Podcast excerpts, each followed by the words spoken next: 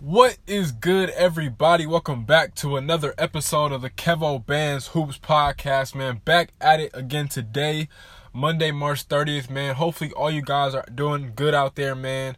Hopefully, all you guys are taking the right precautions. Stay home, man. Please stay home. We all seen uh, President Trump extend uh, the deadline for till April 30th, which is crazy. So pretty much the country won't be open until May 1st at the very least. Let's hope that they don't have to do another extension. Please just stay home. Don't go out. Don't be ignorant. Do what you can. Wash your hands. And again, do whatever you got to do. Uh, to find different ways to strengthen your immune system. But with that being said, I, I am praying for all you guys, and hopefully all you guys will have a good and blessed week. Um, today though, so let's just get right into it. So you guys all know I'm a Cassius Winston fan. A lot of people hate on Cassius Winston. Went to Michigan State for four years. He's one of the best point guards that they've ever had at Michigan State. So, with that being said, a lot of people doubt him, saying if he was that good, he probably would have left for the NBA draft last year and such and such. And I think that's just such a stupid take, but it is what it is. So, I got a couple reasons that Cassius Winston will be a good point guard in the NBA. And here's just a couple of them right here. Number one, he is a tough shot maker. He takes some crazy shots that a lot of point guards in the country would not be allowed to take, but he takes them confidently and he hits them crazy. Whether it's a step back jumper, whether it's just a simply contested jumper off the screen, off the catch, he is a really good shot maker, and I mean that. He's a high level shot maker too. Also, he is a high level passer. Now, what does that mean? Of course, you got really good passers. You got passers that can put the ball on the mark and get into the shot pocket of their teammates. But Cassius is one of those dudes where it's pretty much like every time, for the, the most times he makes a pass, it's usually the best pass available. And point guards like that, they see the game before it actually plays out. And that's why I really think his passing, his the way he passed the ball is going to really translate to the NBA well because he sees the game unfold. He sees plays unfold before the rest of the players do on the court. And that's a very very good thing to have out of your point guard. He's also, I just mentioned it a couple seconds ago, he's also elite coming off of screens, whether it's the pin down screen or coming off a curl, whatever coming off screens, Cassius Winston is elite at, and I mean like elite. Like he can catch, he can turn around and face up, he can catch and get a matchup and exploit it. He can catch and drop the dime to the person that set the screen for him. He's very cerebral when it comes to coming off a screen um, and doing damage from there. He's also good at creating space. Now, this was something when he first got to Michigan State, he struggled to create space, and that was a big thing for him. I think he really just struggled with the physicality um, and the contact that the Big Ten, you know, gave to him. But at the same time, he again he learned how to handle it, he embraced it, and then he learned how to counterattack it. And that was a big thing too. He's really good at like not drawing or not like pushing off, but just putting his arm and pull and pulling the defender's arms away from him to a point where the refs can't really call it. Because if you call it, it's like it's not even really a foul. It's just really pushing his hands off. And once he does get by you, that slim move he does, he really just puts his arm out a little bit, a tiny bit and then he swats the defender's arm down. That's how he's able to get past the defender. So that's another thing too.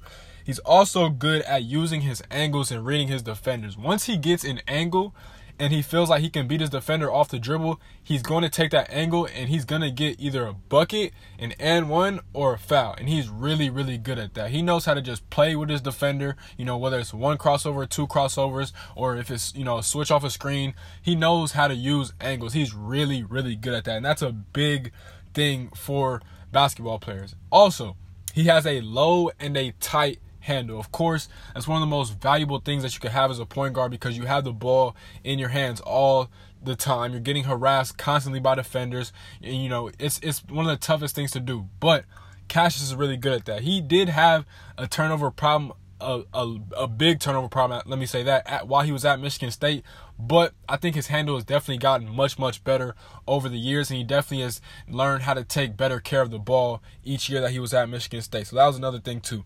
He's also really good at utilizing mismatches, and when he gets someone like the the as a Michigan State fan, I, I can say the the best players that were able to guard Cassius Winston were all somewhere around his height range, whether that's whether that's six one or six two.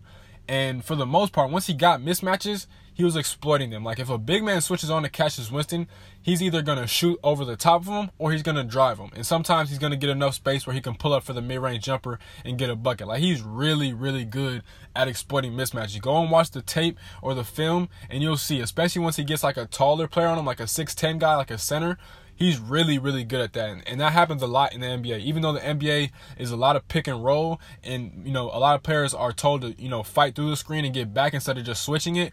Some teams do switch screens and Cassius is really, really good at, you know, again, utilizing those mismatches. I think that's going to be a really, really good thing for him.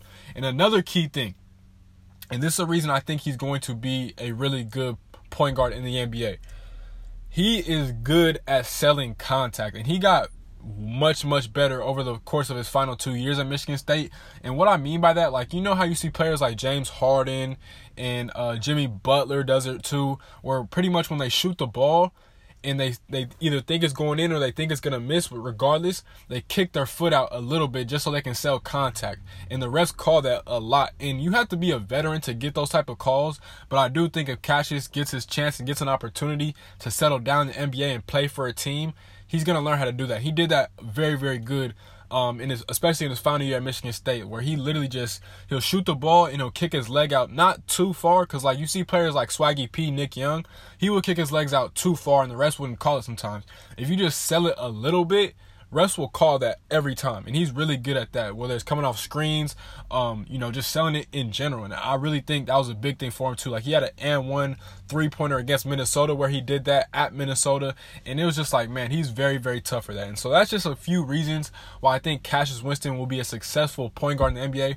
I'm not saying he's gonna be Steph Curry. I'm not saying he's gonna be Kyrie or Damian Lillard, but I do think uh, Cassius Winston will be a really, really good backup point guard for a multiple multiple years in the NBA. I really think he's gonna have a nice NBA career. I always say the most successful NBA players is not the players that you know make it to the league. It's always the players that get to their second contract. Your second contract is the biggest thing because I'm not gonna say everybody can get a rookie contract, but a lot of players do get a rookie contract can you stay and can you get the longevity enough and can you adjust to the NBA lifestyle where you can get to that second contract? And I really think that's going to happen for Cassius Winston. So that is that.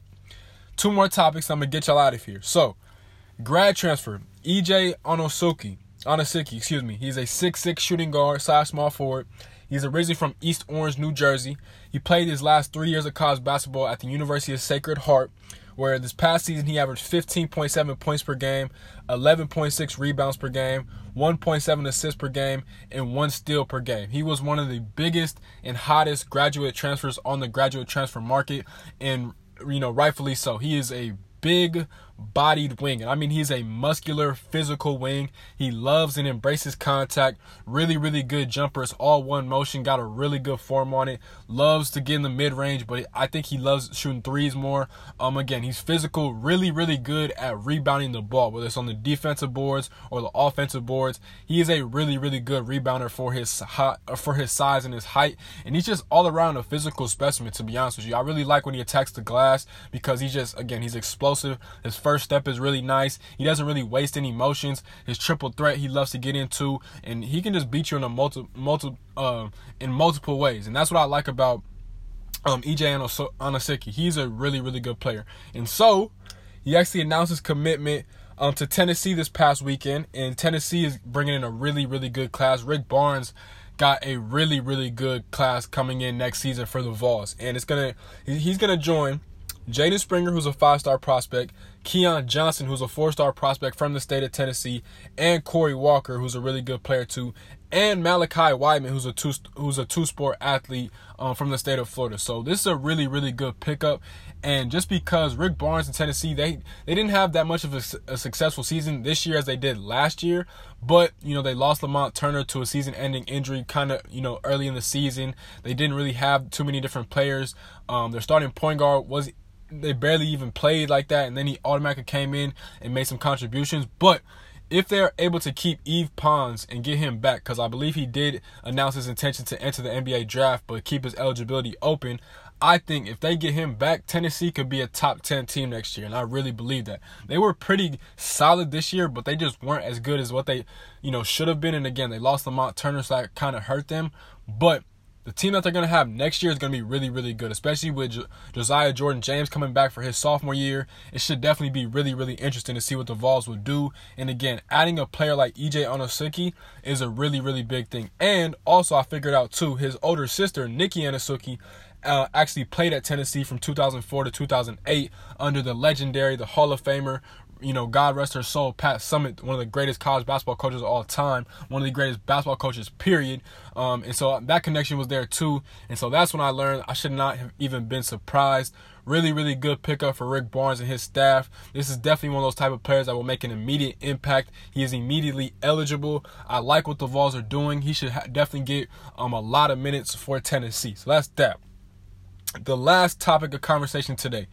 So, yesterday, it was a big win if you live in the state of New Jersey and you're a fan of Jersey hoops and a fan of Rutgers basketball. So, four star prospect Cliff Omoruyi, who is a 6'10 power forward slash center, who is originally from Maplewood, New Jersey, currently goes to Roselle Catholic that has produced some of the best hoopers out of the state of New Jersey.